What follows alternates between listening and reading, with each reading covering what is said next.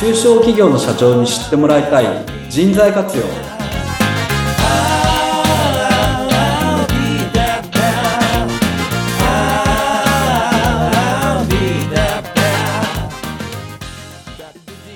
皆さんこんにちは。リフォーチュンの渋谷です。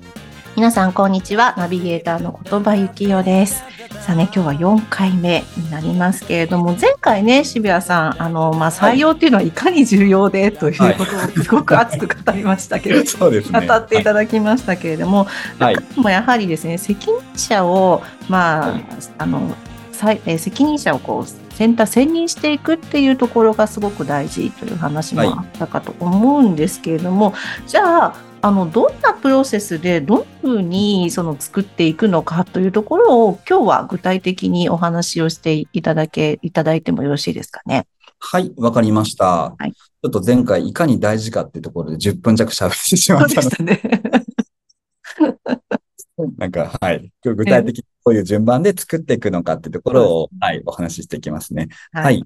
あの、前回どんな方がいいですかって話はしたとは思うんですけども、はいその方を、じゃあこの人を人事しましょうって決めたとします。はいその次にやることとしては、やっぱりまず、その年間の、これも難しい内容なのは分かってるんですけども、じゃあ今の会社の経営的にどういう人が欲しいのか、何人欲しいのかっていう部分の計画をぜひその方にお伝えいただきたいなっていうふうに思っているんですよね。はい。採用計画って言われる、言われるところなんですけれども、やっぱりその、なんでしょう。今採用って本当に経営と紐づいている、連動していくべきであるっていう話があるんですけれども、ええやっぱりその経営戦略にのっとった上でこんな人がいつまでにこれくらい欲しいですっていう計画が、その方に伝えられるように、経営者の皆様にはご準備いただきたいなって思っています。なるほど。ただ単に人を採用していくっていうことではなくて、会社にもやはり1年間のその契約、えっと計画があるので、そこに基づいて、経営計画に基づいて選んでいくっていうのが必要だということなんです。そうですね。はい。ここ、いやー、そんなものないよっていうふうにおっしゃる社長様もいらっしゃるのは理解した上で、はいしちょっとまだなかなか準備が今ないなって場合には、うんぜひその、そこも考えていただくのがすごく大事かなっていうふうに思ってますね。はい。で、その、まあ、えー経営計画に伴っている採用計画をお話ししていただいた上で、次にあの、採用予算どれくらいかけていいよっていう部分をはい、ぜひお話ししてほしいなっていうふうに思ってます。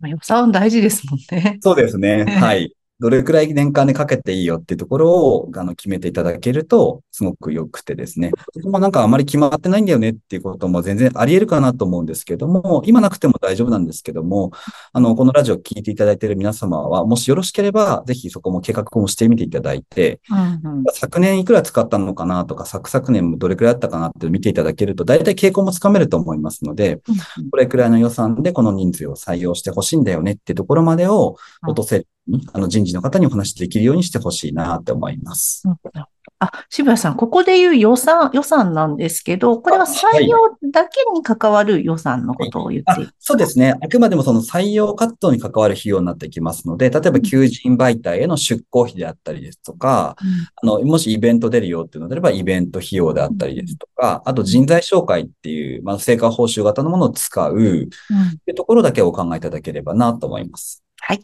ありがとうございます。はい。予算も決めました。決まりました。はい続いては、はい。はい。で、次がですね、あのーじゃあ具体的にどうしていくのかっていう部分に入っていくんですけれども、うん具体的にっていうのは、例えば求人媒体を使って採用していくであったりですとか、あるいはその人材紹介を使ってであったりですとか、その採用手法をどうするかっていう部分なんですよね。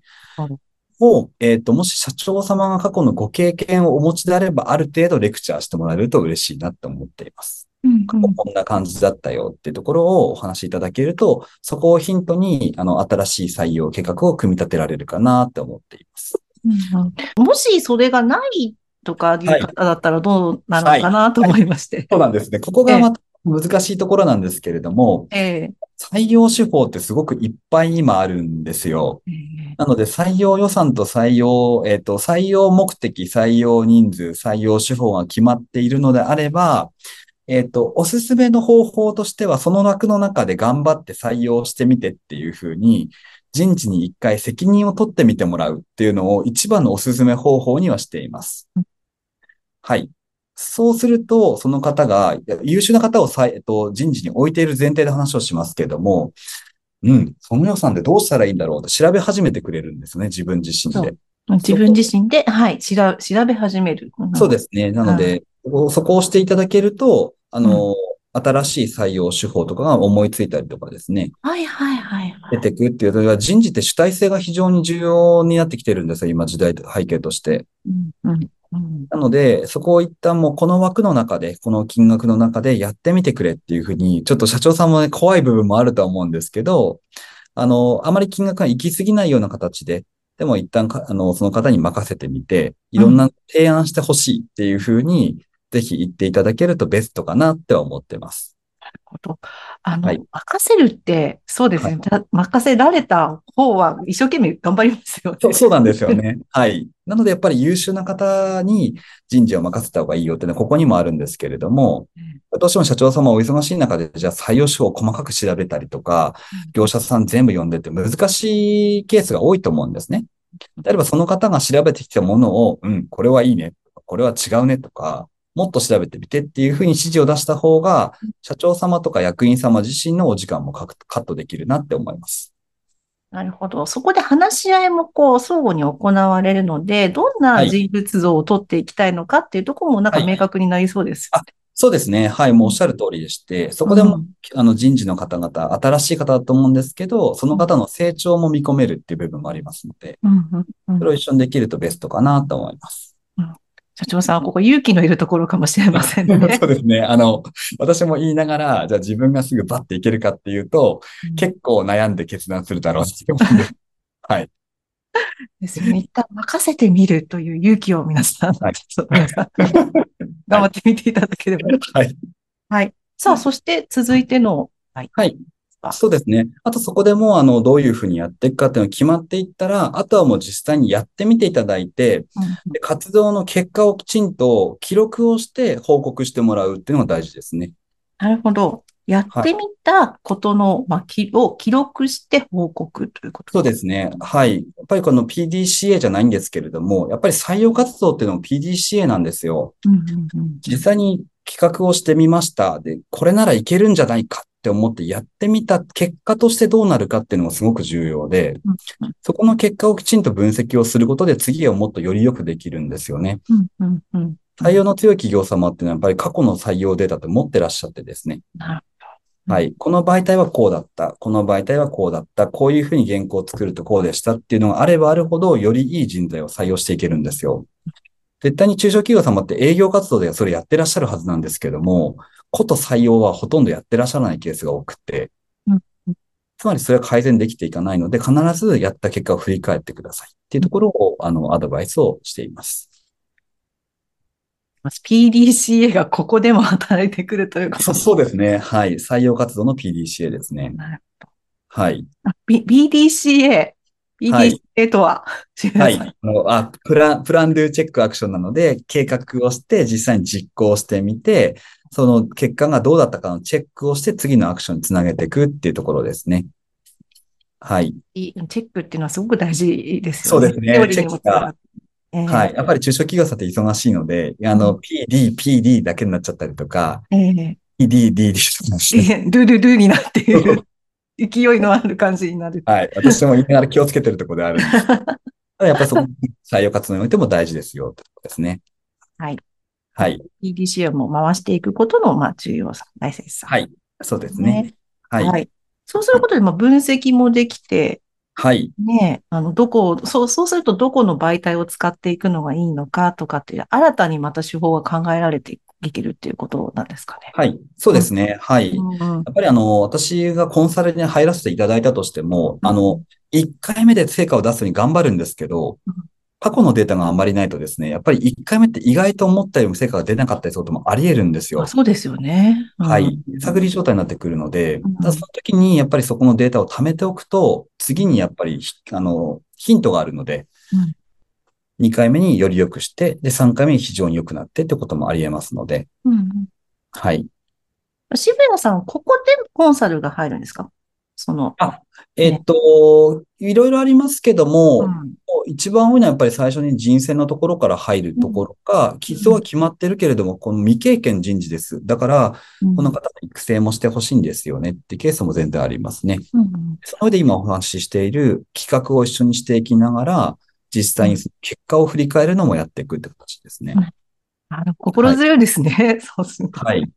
そうです、そうです。なかなか人事って分かりづらい部分はあると思うので、うん。あはい。りがとうございます。さあ、ここまでで一通りの流れは以上になりますか？このあ、、そうですね。はい。うん。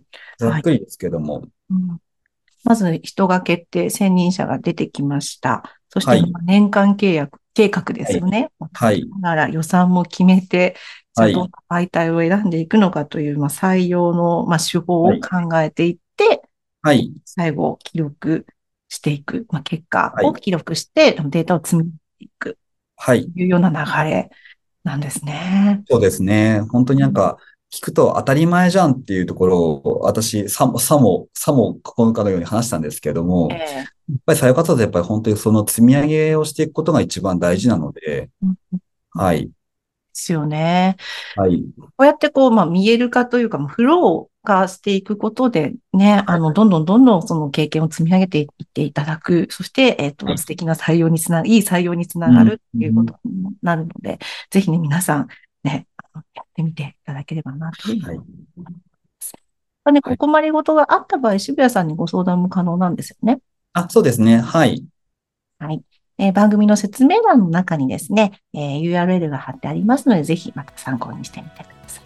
はい。渋谷さん、言い足りないことないですか？大丈夫ですか？えっと、はい。まだまだなくはないんですけど、長くなっちゃうので、一旦今回の、はい。今回はこれで大丈夫かなと思はいいます。。あの、ちょうどいい時間になりましたので、は また皆さん次回、えーお楽しみにしていただければなというふうに思っております。さあ、ここまでのお相手は、はい。リフォーチュンの渋谷と、ナビゲーターの言葉ゆきおでした。それではまた皆さん次回。Bye bye.